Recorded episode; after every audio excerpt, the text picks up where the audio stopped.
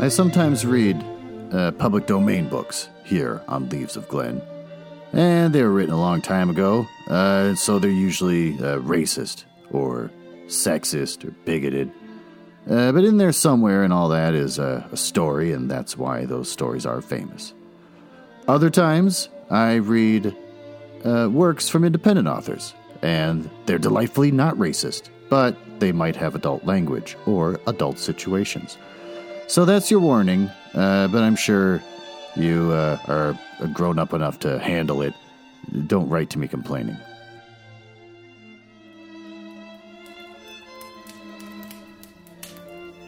It's like they didn't even try to clean the cat litter. Oh, oh, hello. Uh, welcome to the mansion of Leaves of Glen. It's a fun little bit where I pretend to live in a mansion and not just recording in my basement. Uh, this is where I read the hottest public domain books and short stories. Uh, this week, now we're going to read Halloween at Merryvale by Alice Hale Burnett. Because I'm continuing on with the eh, roughly Halloween themed stories, because it's October, it's my favorite month, and this is the kind of shit I do on my podcast.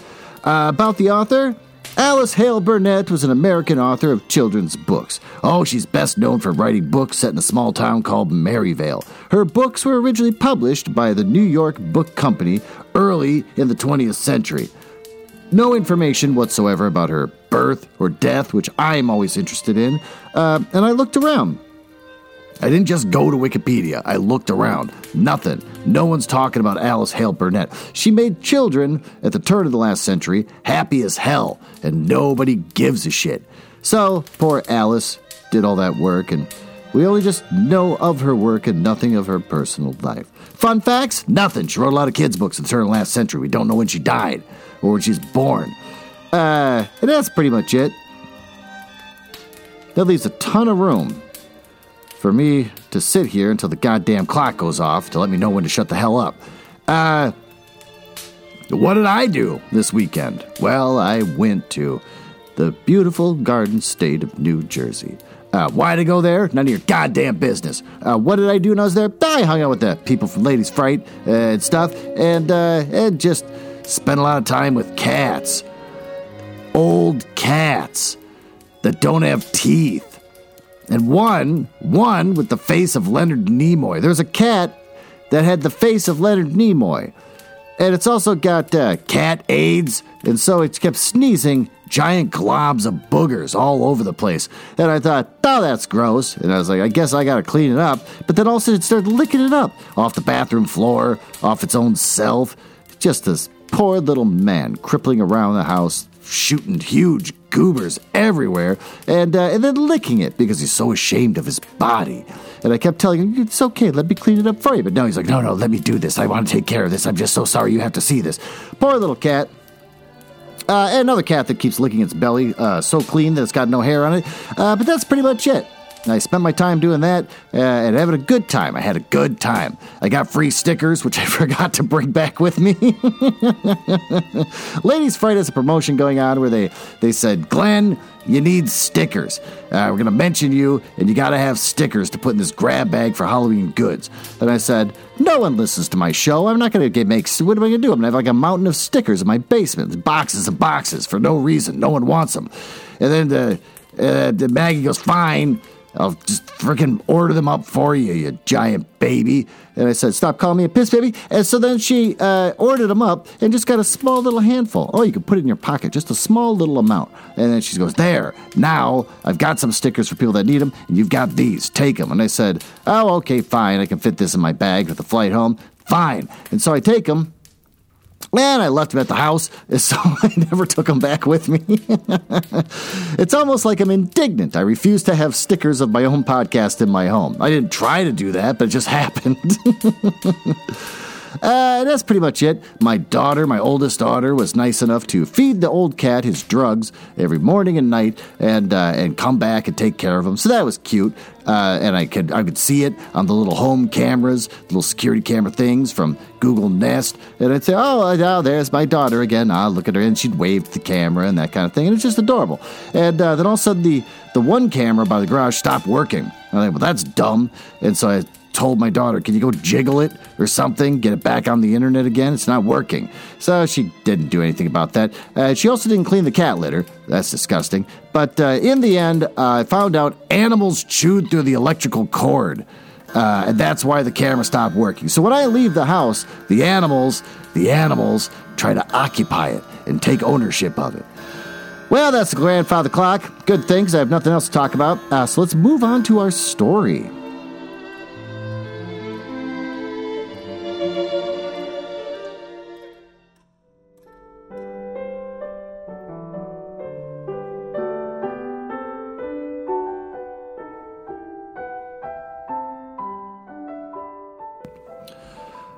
Halloween at Merryvale. Chapter 1 Getting ready for the party. Oh, it's what's Halloween mean, Father? asked Thomas Brown as the family was seated at breakfast one morning late in October. What kind of kid asked that? Like, was the kid like three or something? You don't know how the world works yet? It means the evening before All Saints' Day, answered Father Brown. Hey, do, you, do you remember what fun we had last year, Chuck? remarked Toad. Toad? For Thomas was called Toad by his friends. Well, that explains that. And Charlie was known as Chuck. That makes more sense than Toad. I should say so, he answered. The Browns had always lived in the town of Merryvale in a, in a large white house set far back from the street, uh, not far away from the home of Toad's best friend, Reddy. Uh, what's his real name supposed to be? And his brother Frank, nicknamed Fat. Oh, the people in 1901 were horrible. We had great fun when I was a boy, resumed Father Brown, for my birthday anniversary falls on Halloween, and your grandmother would always have me invite the boys in the neighborhood to a party on that night. Now I wish mine weren't two days later, or I'd have a party too, sighed Toad. Ah, there's no reason, Thomas, said his mother with a smile. Why, you can't celebrate your birthday on Halloween if you'd like to. Yeah. Oh, mother, that's fine, cried Toad, jumping up from the table and running around to his mother's place to, to give her a hearty hug. Ah, you always make things right, he added. Well, we'd better ask all the fellows in our school today, uh, suggested Chuck, uh, for Saturday is Halloween. Toad lost no time when he reached school that morning and giving his invitations to the party for all the boys. He was glad to accept that they always had a fine time at Toad's house. Uh, when Saturday morning arrived, Mother Brown sent Toad off to the barn to get some large red apples. Be sure they have strong stems, she warned him, or I shall not be able to use them. The apples had been packed in barrels with plenty of straw to keep them from freezing. And when Toad reached the barn, oh, he pulled out one after another till he thought he had plenty. And just he wasn't checking those stems, was he? Stupid Toad. That's the reason why nobody likes you and you're called Toad. Just as he was wondering how many trips uh, he would have to make to get all the apples in the house, a face peeped around the doorway. Uh, uh, uh, hello, Reddy, laughed Toad. Come on in and help me with these apples. Got to carry them up to the house. He explained uh, uh, for the for the party tonight. Yeah, yeah. Uh, could you see one now? asked Reddy, picking up from the floor a shining red apple. Hey, not that one, cried Toad. Uh, take one without a stem. Uh, huh? protested Reddy. What difference does that make? I wasn't going to eat the stem. Oh, Toad laughed. Mother wants strong stems on them, and I don't know why, he explained. What's a Halloween party like? inquired Reddy. Reddy's never been to a Halloween party. Oh, these people, seating himself on the top of the potato barrel. I did listen to a podcast, uh, uh, American Hysteria, that talked about kind of the history of Halloween. I listened to it while I was cleaning kitchens and other things uh, while in the Garden State of New Jersey. And uh, they talked about how basically kind of no one really cared or did much with Halloween up until like the 1950s or 60s, which is kind of weird. Like it's not the way it was now. So when they wrote this back in 1901, uh, this woman, this heathen woman, was trying to instruct the nation through her children's books about the pagan holiday of Samhain. Uh, what's the party like? Uh, Fat says, he continued, that there's always ghosts. Ah, who's afraid of baby things like ghosts? jeered Toad. Well, I'm not either, protested Freddie, and I, uh, I knew he was only trying to scare me. And after the boys had carried the apples up to the house, Mother Brown looked them over and exclaimed, Ah, they're just what I want, just fine, strong stems. Chapter 2 Ah, the fun begins. At about half past seven o'clock, uh, the night the boys who had been invited to the party began to arrive at Brown's house, uh, where they were met at the door by a figure in white. It had a it had queer uh, rabbit ears uh, made from tying up the corners of a pillow slip that had been placed over his head, and the eyes uh, were holes cut in the slip. The large hall was lighted by many candles and set in hollowed out pumpkins. They have to explain that concept? This must have been a very long time ago. To think that there was a time when people didn't understand hollowed out pumpkins with a candle in it. Which had queer grinning faces cut in them. Yeah, they're explaining the concept of jack o' lanterns. Wow, but this is spooky, giggled Fat, at which the other boys laughed. Everyone's always laughing at Fat. Now the figure in white, which was really Toad, asked the boys to follow him as he led them to Father Brown's study. And here, uh, where they were met by Chuck, also in white. They just look like Klansmen. It's just a bunch of Klansmen in a house full of candles. Good evening, Mr. Ghost, greeted Reddy, bowing low. Oh, how do? Mm, and yeah, not the ghost. And Chuck would, could scarcely keep from laughing as he added in a deep voice, Yeah, but these slips and hurry up. Uh, pointing to a pile of them on the floor. Really? Halloween slippers everyone's forced to wear? Oh, I know who you are, laughed Fat, uh, but I won't tell. And he hastened to scramble into a pillow slip, which he twisted around his head till he got the slits just right in the front. Yeah, this is just Klan outfits. I mean, they made cute little ears, but I'm sure the Klan does fun little things on holidays. My ears were longer than yours are, boasted Herbie. Who the hell's Herbie? As he danced about. Know, the reason why we don't know about him is because he's the idiot that keeps dancing all the time in front of people, and that's the reason why I don't invite him to parties very often. All the better to hear you, my dear, laughed Lynn Smith. Ugh. Her lame jokes, that's why she's never usually invited these things either. As we are all ready, Chuck led the queer looking party of long eared figures into the library where they were met by Father and Mother Brown, dressed in black gowns with tall witches' caps on their heads. There was a large black pot hanging in the fireplace, and Mother Brown began to, to stir something in it with a long iron spoon. Fat walked directly over to the fireplace and peeped into the pot. If ghosts had noses, he sniffed, I'd say that smelled awfully good. God damn it. Father Brown now went about pinning a number on each boy's back. What's that for? asked Hopi. Hopi? Well, y'all look so much alike, laughed Mr. Brown, that I can't tell you apart. And, uh, after a pause, there's going to be a prize for this game. Well, that's great, shouted Herbie. Hope I get it. Chuck now left the room, returning a moment later with a huge pumpkin, which he placed on a chair in the corner. Uh, who's, who's number one? he asked, at the same time lifting high into the air the stem of a pumpkin, uh, which had been cut off close to its base. Keep perfectly still, whispered Chuck as Hopi came toward them. I am, announced Hopi Smith from his place before the fire where he had been helping Mother Brown stir the contents of the great black pot. Well, hurry and come over here if you're first, yeah, cried Toad, and I'll turn your slip around so you can't see. Here's the stem, said Chuck, placing it in Hopi's outstretched hand. Father Brown now took Hopi by the shoulders. Ugh, this is getting weird. And slowly turned him around again and again. Yes, this is getting weird. I believe you've had enough turns to wonder where you are, he said, adding, and now see if you could place the stem on the pumpkin. Oh, Hopi started off, both hands held out before him. Ah, you mustn't feel anything with your hands, called Herbie. It isn't fair. All right, was the answer as he walked straight for the corner where Fat was sitting, watching the fun. Keep perfectly still, whispered uh, Chuck in Fat's ear, as Hopi drew near. And then, as he paused before Fat and placed the stem upon the head of the boys, broke into shouts of laughter. Oh, you pumpkin head! gasped Reddy. Hope, Hopi pulled off his pillow slip and stared in wonder about him. Then he too mm, laughed. I was sure I had it in the pumpkin, he exclaimed. I better be careful, fat, warned Toad. If Mother takes you for a pumpkin, I shall put you in a pie. and number two and three and four had much better luck, for Herbie stuck the stem in the center of the table, uh, Chuck on a book stand, and Reddy tried very hard to put it on the pot, but uh, Mother Brown held out her hand just in time to save it from falling in. This sounds like a dangerous game. Like, they accidentally put it on father's shotgun or something? Lynn turned and came next. Watch me, he said. I'm going to do it. Bet you don't, challenged Reddy. Then Father Brown gave him a few quick turns, and away he started.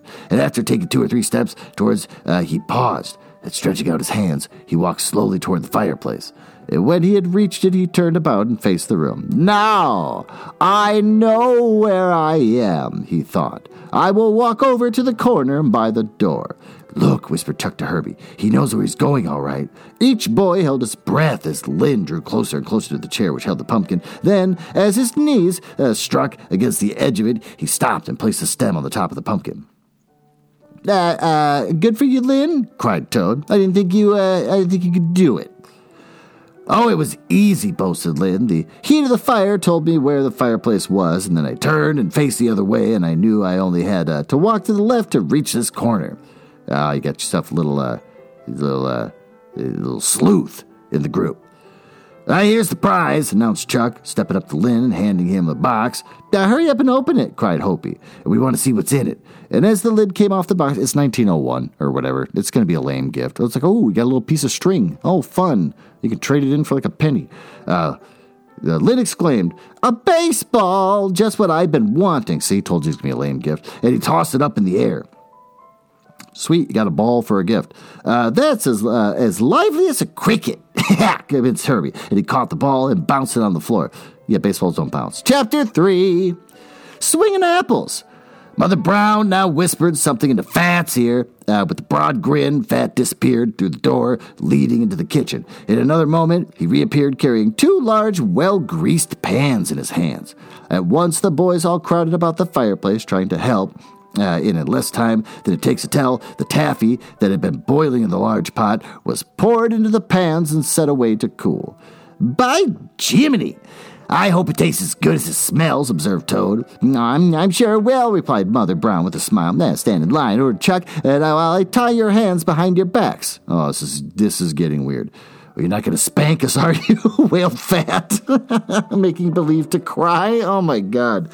I don't like the story at all. No, silly, laughed Chuck, adding, Everyone takes off his slip now. We need our whole faces to play this game. Toad, with the help of Father Brown, Creepy, then placed a long pole, Creepy, so that the ends rested on the top of the two bookcases. Okay, that's more understandable. In front of it uh, hung many bright red apples, tied with strings. Now, said Chuck, the fellow who can take one good bite out of an apple without using anything to steady it with gets a prize, like another ball. Me first, cried Herbie. Oh, all right, was the reply. Go ahead. And Herbie started. Oh, at first it seemed very easy, but whenever he got ready to take the good bite out of the apple, oh, you know, he slipped away, and the boys all laughed as Herbie made one dive after another. Ah, we have a bite, cried Reddy. I picked that one out for you. Herbie then gave the apple a push and stood with his mouth wide open, awaiting the return swing.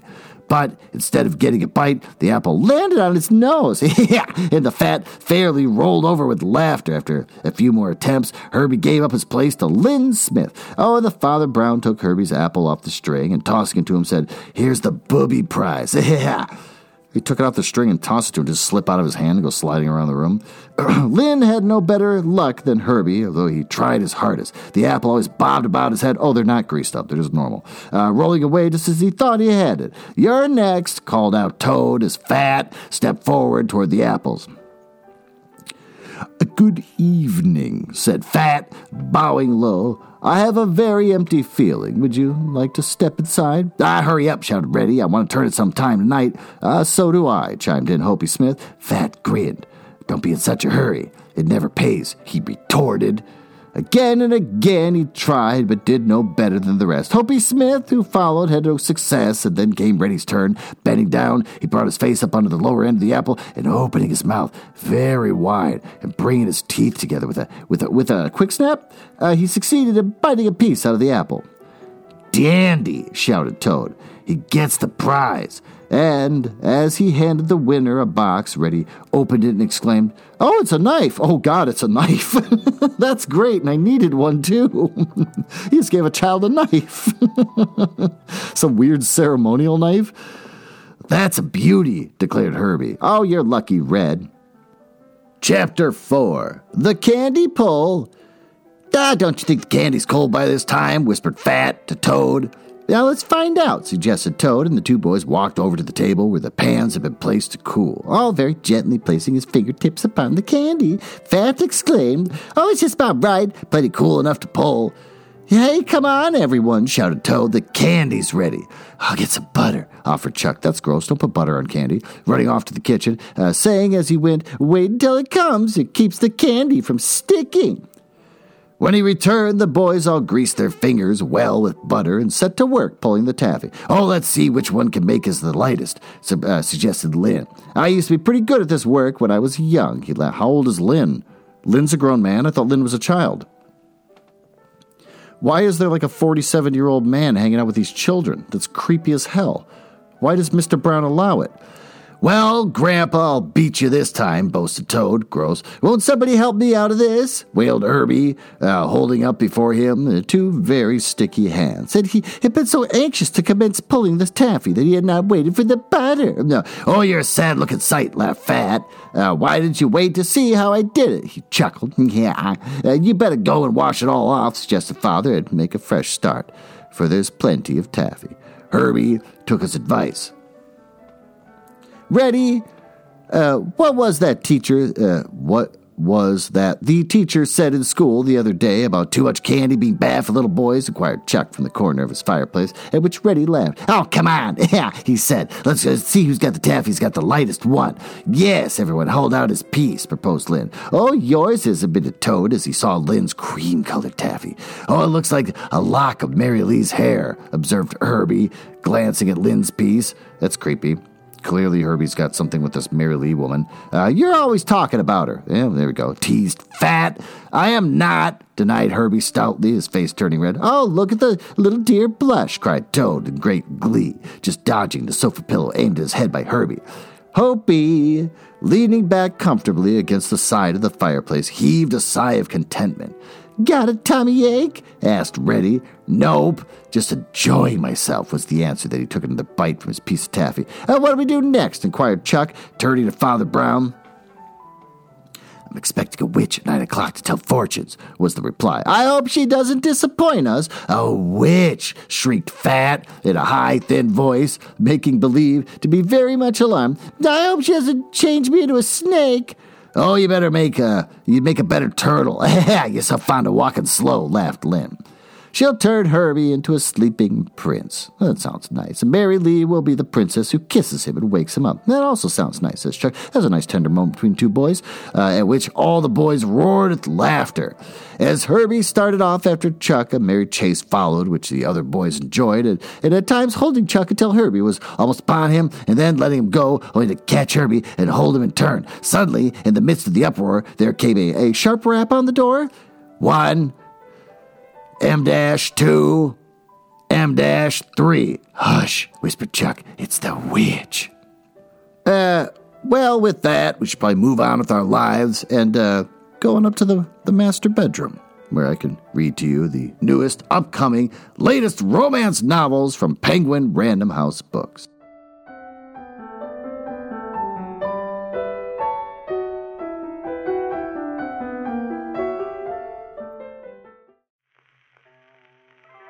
Hold on, I'm coming. I got crap knees because I'm. Oh, the hell are you wearing? That's not what people wear to a sexy, a sexy uh, uh, master bedroom party that we're supposed to have. You're just naked, wearing a turkey hat. Your face is sticking on the belly of the turkey like a weirdo. That's probably the most disturbing thing I've ever seen in my goddamn life. Hold on, let me close this window. It's freezing in here. Just hold on, gotta close it. Now look at. Do you notice how warm it is in here? Have you noticed that suddenly my room went from freezing cold because the middle of October to a nice warm temperature while you're sitting there naked with that thing on your head? Does it got a little Santa hat on top of the turkey? God, that's weird. Uh, yeah, these windows are new. Uh, I just got them put in by Dorglass Incorporated. That's D O R G L A S S dot com. Oh, I told them, I called them up and said, I'm trying to make sex in my master bedroom during my podcast, and it's tough because it's getting colder and colder. Now we're in the middle of October, and uh, there's a lot of blankets involved, which restricts my acrobatics. And they said, Well, we understand. We get this kind of complaint all the time. Why don't we come out there and take a look at what's going on? And we'll install new insulated windows for you to help you have a nice temperature controlled room to make sex in. They're dedicated to fabricating and professionally installing the highest quality glass products from the nation's top manufacturers. All their inventory, combined with their years of experience, makes them the premier source for installation and repair. Oh, they approach every project with the same goals professionalism, integrity, and when it comes to installing new insulated windows in a sex room, they're discreet. What do they do? Oh, commercial storefronts. Automatic entrances, bleh. Windows, uh, that's me. Patio doors, eh, maybe. Mirrors, shower doors, installation, repair, and design and build. That means if you randomly draw a bunch of crap on a napkin and say, here, build this, they go, hey, the hell is that? You just draw a picture of a horse on this napkin? Go on, build it, window man. And they'll fine, they'll do it, and they'll make some sort of weird window shaped or horse shaped window conglomeration on the side of your house. And you you better like it, because if you paid them, uh, they're not going to come back and fix it.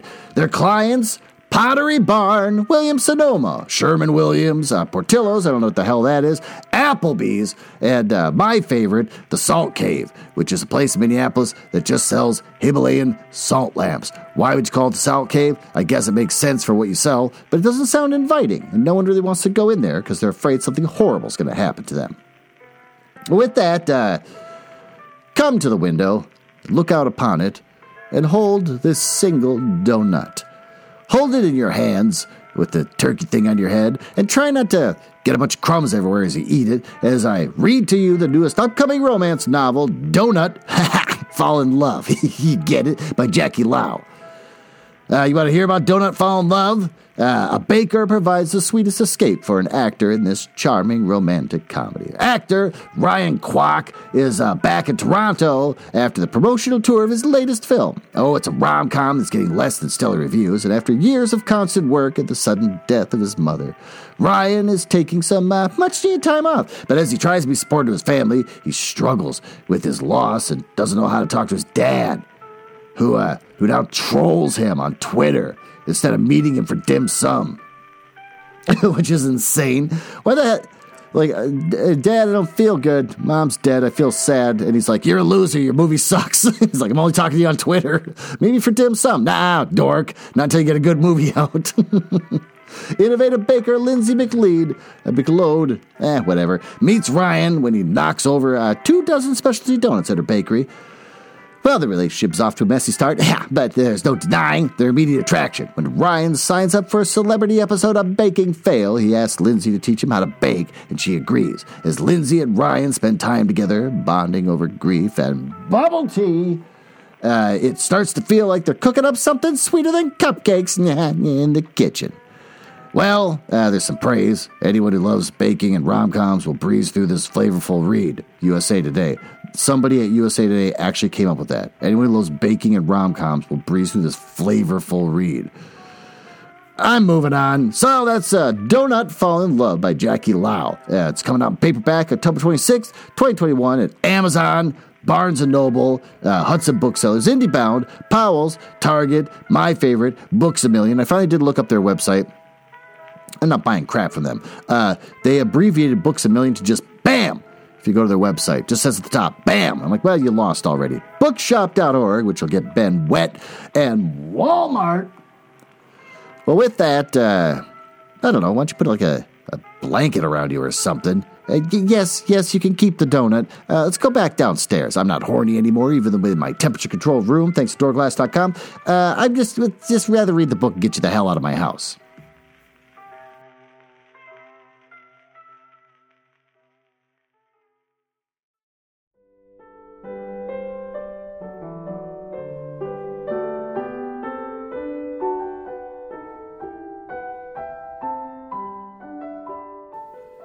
Well, chapter 5 The Witch Tells Fortunes. Uh, come in, invited father and the boys standing in a group watching the knob of the door turn slowly. As it opened silently, they saw, standing on the threshold, a little old woman, all bent over with a black cape and hood covering her from head to foot. Oh, she carried a cane with a crook in it and leaned very heavily upon it as she walked. Muttering to herself, she crossed the room and took a seat by the fire. Her coarse gray hair fell in straggly locks about her face, almost hiding it from view. Suddenly, the lights went out, leaving the room in darkness save the firelight. Place the pot before me, she ordered, in a high, broken voice, shaking her, her stick at Fat. yes, ma'am, said Fat, hurrying to obey. She's got Fat scared to death, giggled Toad and Reddy. From under her cape, she now took a small paper bag and poured the contents of the pot before her, and then standing up, she she uh, hobbled around it three times, waving her arms and, and humming a queer little tune. Soon a dull red light glowed from within the pot, getting brighter and brighter. It's magic, whispered Toad to Hopi Smith. And the old witch now sat down again and took from beneath her cape a small pad, a long quill pen, and a queer little bottle filled with milky white fluid. Gross. If you drink any of that, you'll get as small as a flea, said Fat in a low voice. The old witch rapped hard on the floor with her cane. Herbie, come forward, she commanded. Go ahead, giggled Reddy, giving it a little push, and Herbie stepped before the witch. She did not notice him at first, being very busy writing upon her slip of paper with the quill pen. Then she dipped into a little bottle. Uh, presently, she raised her head and handed him the paper. Bend low thine ear, she said, and Herbie obeyed. Keep this until I'm gone, she added. Then hold it over yonder candlelight, and thy fortune is written there. Oh, yeah, he won't turn into a frog or whatever fat thought it was. You just get cancer because it's one of those uh, invisible ink pens. Each boy was now called in turn and received a slip of paper. The old witch rose, and to those who obey my commands, good luck. To those who disobey, ill fortune, she cried, shaking her stick in the air, and in another moment she had quickly hobbled from the room. Well, that was quick. Chuck uh, now turned on the lights, and Lynn exclaimed, Where on earth did she ever come from? Why, witches come from out of the air, explained Toad. They, they travel on a, uh, uh, on a broomstick? Well, let's see what she wrote in the papers, proposed Hopi Smith. Yes, agreed Reddy. Oh, she told me to hold it over the candlelight, in which Chuck came forward with the candle and placed it on the center of the table, and holding the slip paper over the flame, all the boys eagerly gathered about to watch. Soon the paper got hot, and letters began to appear. Look, there's an A, uh, a, a, a, and two E's. And, M dash, and, cried Chuck. It's quite plain now. I can read it. Well, go on, shouted Reddy. Let's hear it. Chuck began. If your head will rule your heart, uh, from a cent you'll never part. So tell your heart to rule your head, and all will mourn when you're dead. Uh, that means if you're stingy, no one, uh, no one will carry you gone, exclaimed Lynn. Lynn, old Lynn, 47 year old Lynn, at a child's party, at which Chuck laughed with the others, but not Lynn. Herbie now held over the light, and his letters appeared, and he read, uh, Don't always be in too great a haste. It often means a dreadful waste. Await your turn, and take with ease uh, the peace you want with fingers greased. That's a crap rhyme. Uh, that's you and the molasses candy. yeah, laughed Reddy, adding, uh, here's mine. Uh, your hair may be a brilliant hue, uh, but this should never bother you, for when the winter's winds blow most, your, your head will be as, as warm as toast. That's great, cried Reddy. All the boys laughed. I would love to write one of these where it's like you do these really cute ones for all the kids, but then you give one kid all it says like you're gonna be bald someday. like all the rest are fun except one kid's just like you're gonna be bald and divorced. Fat now held his slip over the flame. Oh, this is gonna be insulting. And the words appeared and read slowly. If you should eat a pound of lemons every other day, you'd grow as lean as any pole, so I've heard folks say. But if upon the other hand you keep on eating pie, oh, this is insulting. You'll grow so big and round and tall, you'll almost reach the sky. Yeah, you better be careful, fat, and buy a barrel of lemons. Yeah, suggested Toad. I'll order a wagon load, grinned Fat. Hopi, now, so she just gave this kid an eating disorder because she said if you don't follow the instructions, uh, you're just cursed and dead or something. Hopi now held his paper near the candle, and in a moment read, You're going to be bald, bald, and divorced, and your kids won't respect you. Actually, no. It says, If you're the lad to find the coin that's hidden in the flower, you, the highest, will enjoy, of health and wealth and power. Toad's turn now came upon. His paper was written, You're very fond of teasing all the girls and pulling off all the ribbons from the curls, uh, but mark my words, these tricks will surely rue. For when you're grown, a few they'll play on you. Yeah, yeah, that's a good one for you to remember. Toad, laughed the others. And Lynn, old Lynn, old Lynn now read. Old Lynn, Lynn, who showed up because he drove himself to the party. your mouth may be large, as I've oft heard you say, but your words show a brain that is working. Uh, you'll go to the top of the ladder because you do that and you do it without shirking. The old witch must have liked you, said Lynn. Yeah, because she's probably the same age as the witch, and uh, she probably sees him at the school they work at. Uh, that's the best yet. Chapter 6 blowing out the candles. Now let's try to blow out the candles next, uh, suggested Toad, to which the others agreed. Uh, better win this. Yeah, it's like the lamest game so far. Boast fat.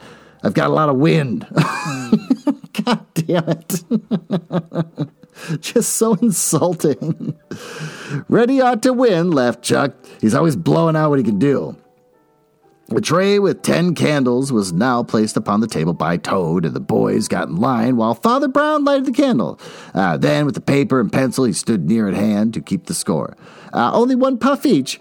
Uh, remember, so make it a big one, he laughed. Fat and Herbie from the places in line began at once, puffing and blowing. Hey, what are you trying to do? called Lynn Smith. Start a cyclone? Ha ha ha. And no, we're only practicing uh, was the laughing reply. I'll puff and I'll puff till I blow your house in, uh, sang Herbie, adding, Here's where I win. Just, if I was at this party, I would be so bored.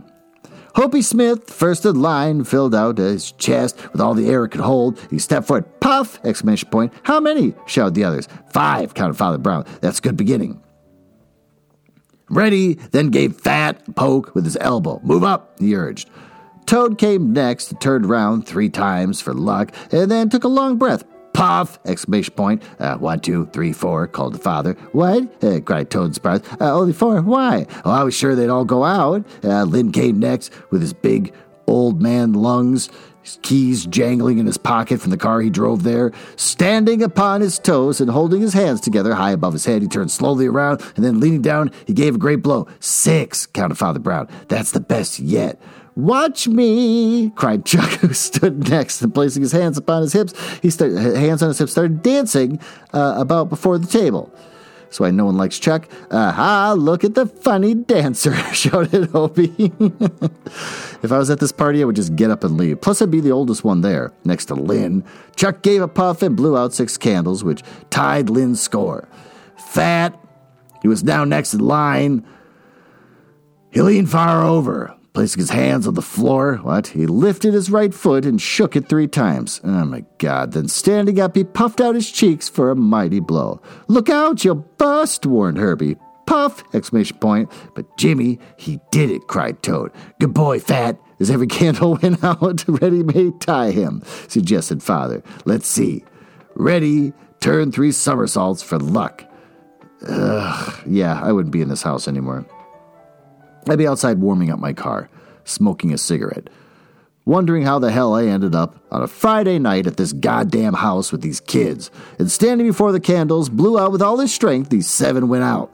Fat gets the prize, and that's just what he likes most, cried Toad. Oh, but I'm glad I came, sighed Fat, as he opened the big box of candy that Toad handed him. That's, uh, all right, so now I'll be good children, he added, and I'll give you each a piece. Chapter 7 The Search for the silver coin. Should we try to find the, the dime in the flour now? asked Toad of Father Brown after the boys had all tried some of Fat's candy and found very much he was like, Ah, fine, agreed Father, and I'll go get the pan. And when he returned a few moments later, he carried a large tin dishpan in his hands with an inch of flour at the bottom of it. And as Toad uh, thought uh, the floor to the best place to do his trick, the pan was placed there. How do you do it? asked Reddy, standing with his back to the fire. That's very easy, cried Chuck with a grin. Uh, it's a 10 cent piece at the bottom of that pan, and you've got to pick it up with your lips. With your lips, not your hands to help.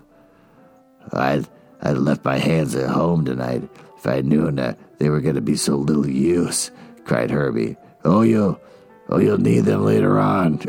oh, God, replied Chuck. See if you don't. three at a time, called out Father. In a three, uh, in three minutes, uh, try to see who can find the dime. Hopi, you, Toad, and Fat try first. Yeah, this is getting weird. The boys screamed with laughter as the queer looking things bumped about the table. Uh, went down all three boys on their knees before the pan of flour, and the down of the flour with the three faces, such puffing and blowing that the flour rose like a like a white cloud, uh, and settled on the heads of the three who were pushing each other about their efforts to find the money. Yeah, this is getting real weird. Uh, they, they looked like a lot of hungry pigs. Laughed Reddy. Ugh. What's next? Like a like a mud wrestling competition. It's just like I don't like what the dad's taking this. You're not sick, are you, Toad? asked Herbie. Your face looks so pale. Which everyone laughed. And suddenly Hopi Smith jumped up at the flower, falling from his face, and the dime held fast between his lips. Hurrah! Three cheers for Hopi, shouted all the boys. And the pan was now carried out for a supply of fresh flour and a new dime, and the three boys were brushed off soon and watching the others trying to find the dime. Say, Reddy, uh, you're an old man, cried Toad. Your hair's turning gray. Ha ha! Uh, look out there, Lynn, warned Fat. You'll turn to a pancake if you eat all that flour. Oh, I'm sure Fat's just like, shut up, just shut the hell up. and as Lynn laughed, causing a great cloud of flour, his fake laugh, uh, to rise from the pan. Chuck's digging for S-I-L-M dash M dash. I get it, silver. But before Hopi could finish, Reddy stood up, and the dancing blue eyes shining like two stars between his lips. Between his lips, he held a dime. Oh, good for you, Red, shouted Toad. I knew you'd win it. Chapter 8 The Wonderful Pie. Mother Brown now disappeared in the doorway. Uh, would you come into the dining room? She requested, and the boys lost no time in accepting the invitation. Uh, that means something to eat, whispered Herbie. Wonder what it'll be. Uh, as the boys entered the dining room, they stared in with surprise, for there, hanging over the table, was the huge, grinning face of a jack o' lantern. Well, exclaimed Fat, what a sweet face which brought a round of laughter from the others. Really, is that a great joke? In the center of the table was a large paper pie, and seven ribbons came from under the crust, each of them having a card on the end, a plate of paper snap crackers of bright colors, and a fancy yellow paper napkin, and each piece gave the, the table a gay look. What a funny pie, laughed Hopi. What's inside? Each one find the card with his name on it, and then we'll all pull together, directed Chuck, and, uh, and find out. Well, here's yours, fat, called out Lynn. You're over here by me, Reddy, announced Toad. Uh, the fun's going to begin in a minute, cried Herbie. Come on, Hopi, here's yours. Everyone ready now, cried Toad, as each one held on to his own ribbon. Uh, now, one, two, three, pull. And a tearing a paper uh, came out the contents of the pie. Huge, wiggly spiders. Toads that hopped out about the table, mice that looked real enough to frighten any girl, ooh, and long strip paper snakes and giant grasshoppers were on the ends of those ribbons. Oh, the boys screamed with laughter as the queer looking things hopped, rolled, and bumped about the table. Look at what I got, shrieked Hopi, holding an, an ugly looking spider up to view. Uh, if that was real, I'll bet you you wouldn't be within ten feet of it, said Fat. Now I'm going to scare our girl into fits with this mouse. What is with that? Her laughed Herbie. Uh, she'll take up one look at it, and then she'll, she'll hop up in a chair, and she won't be all mad when she finds out it's real. Ha ha! Say, fellows, watch this frog jump! cried Fat, winding up a green and yellow one made of tin. Bet mine can beat it, boasted Reddy. Well, let's race 'em. Thought yours could hop further than my little Heiny? Heiny? H E I N I E? Uh, is that like a nickname that I'm missing out on, or is it informal, a person's buttocks? 1960s alteration of hinder, variant of hind. Okay, I don't know if they meant hiney than my little. Okay, whatever. Didn't you tease? If they actually had like a little butt thing in there, this did get weirdly sexual, and I'm really uncomfortable with this story. Uh, teased fat a minute later after his frog had won. Well, you wait until I get mine oiled up. Yeah, this is so weird. And we'll try it again. When the boys pulled the snappers, the gay paper hats caused great merriment. Fat having a baby cap with long strings, uh, which he tied under his chin. Ah, here comes the ice cream! exclaimed Herbie. Look at the funny figures it's in. He added as a large platter holding many odd little shapes. He was placed before Toad. Youngest first, announced Toad. well, we know who's going to be dead last. Uh, what do you choose? Hope, Hoppy? I'll take, oh, let's see, I guess I'll have a pumpkin. He finally decided, Hopi, uh, and a yellow ice cream pumpkin was placed before him. You're next, Reddy, said Chuck. Am not. Herbie's younger than I am, protested Reddy. I'll take the rabbit, laughed Herbie. I like chocolate and vanilla best. And Reddy now chose a pink and white windmill. Boring. Chuck a pony. Uh, don't I wish it was real? Boring, you're all boring. Well, the turtle looks like it might taste pretty good, said Fat. And then it was Lynn's turn, because, yeah, he's the oldest. He drove here. It doesn't seem fair for you to be last toad when you ought to have uh, come after Reddy, marked Lynn. Oh, well, it's my party, so I have to be last, was the answer. Well, agreed Lynn. If that's so, I'll have the ship. Oh, good, cried Toad. That leaves our engine for me, and I wanted more than anything else. This turtle makes better ice cream than uh, would soup. Grim Fat It's took another spoonful. Well, I'll be eating my rabbit's ears first, chirped Herbie. Chirped? Well, I'm eating the smoke from my engine first. Toad chimed in. Here's the cake. And you'll have to cut it, Toad, Lynn informed him, for it's bad luck to let anyone else cut a birthday cake for you. Well, that explains my life. I've never cut my own birthday cake, so that explains how things turned out for old Glenn. Well, it was covered with white icing and ablaze with candles. Now watch the candles go out. And Toad gave a great puff. All over, he declared, laughing. And now I'll cut the cake. There is a piece of silver in it, Thomas, said his mother, and the one who gets it will be the lucky one in life, and a thimble for the one who is going to be a bachelor. That's sad. All the boys urged Toad to hurry. When the cake had been cut and passed around, each boy looked his piece over carefully. Uh, hurrah! I've got the money, shouted Hopi. Uh oh. Lynn's gonna get the thimble, holding up a bright dime so that all could see it. And I've got the thimble, wailed Chuck. Aw. And now I have to sew on all my own buttons. Hopi's lucky, all right. He won the money and the flower, too, and observed Herbie. It was now growing late, so the boys, much against their will, found their hats and bade good night to their father and Mother Brown. Ah, we've had a fine time, Toad, said Fat. Ah, hope you have another birthday next year. Nah, I'm very sorry I have to do it, announced Lynn, gasped Toad by the turning over his knee, but you must have nine spanks and one for good luck. Yeah, the old guy that came to the child's party is going to spank the birthday boy. Why didn't we uh, think of it before? agreed the others, helping to hold Toad until each one had his turn. Oh, well, now it better be a good year now, laughed Toad. After he managed to get away. Uh, wait till it's your turn, Lynn, when I give you some good ones. Good night, responded the lady. We've had a dandy time. you bet we have, echoed all the others. Goodbye, goodbye, called Chuck and Toad, standing in the doorway as the boys disappeared into the darkness. The end. Uh, well, with that, we should probably retire to the smoking room and uh, try to dissect whatever the hell just happened.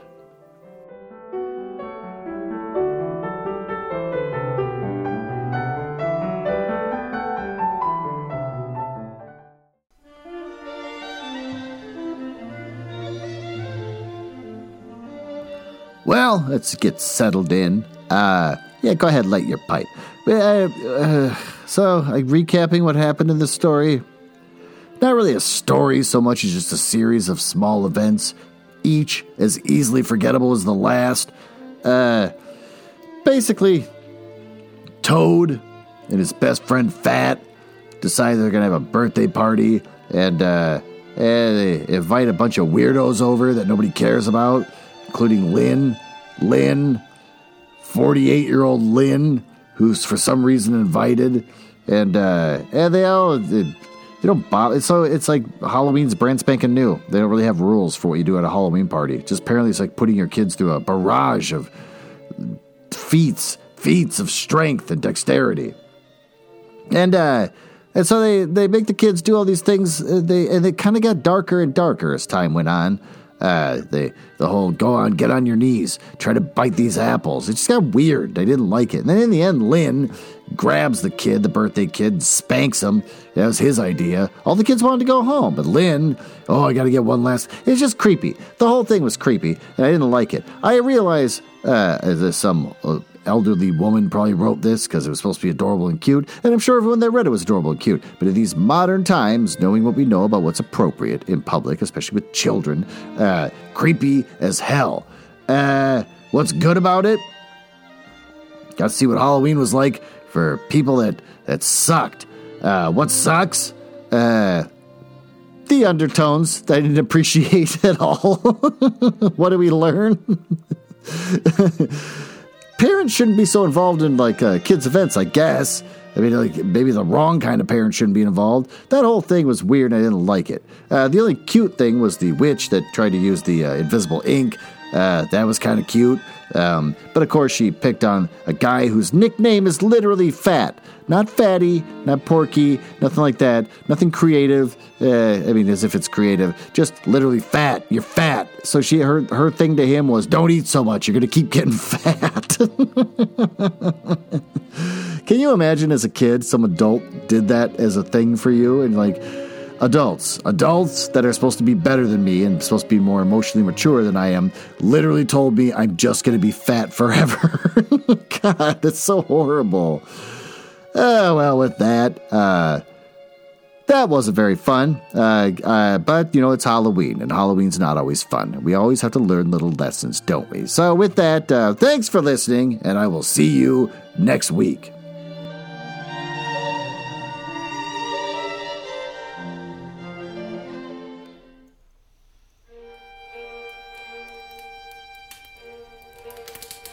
Ah, uh, well, it appears you found me in the part of the podcast I hate the most, where I tell you all about the places on the internet where you can find me. You can tell I hate this because of the sound effects making it sound like a stormy night uh, in the drawing room of the damned.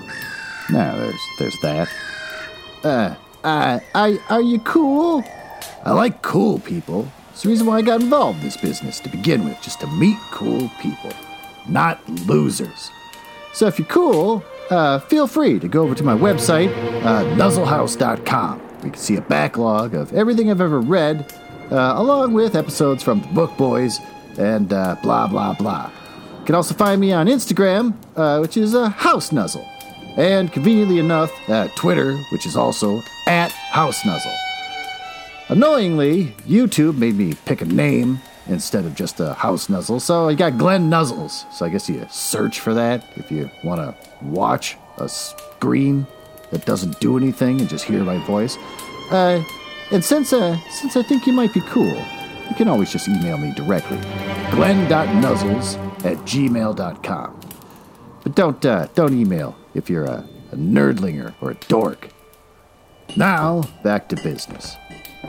Can't believe I drank all of them already. There's gotta be one left.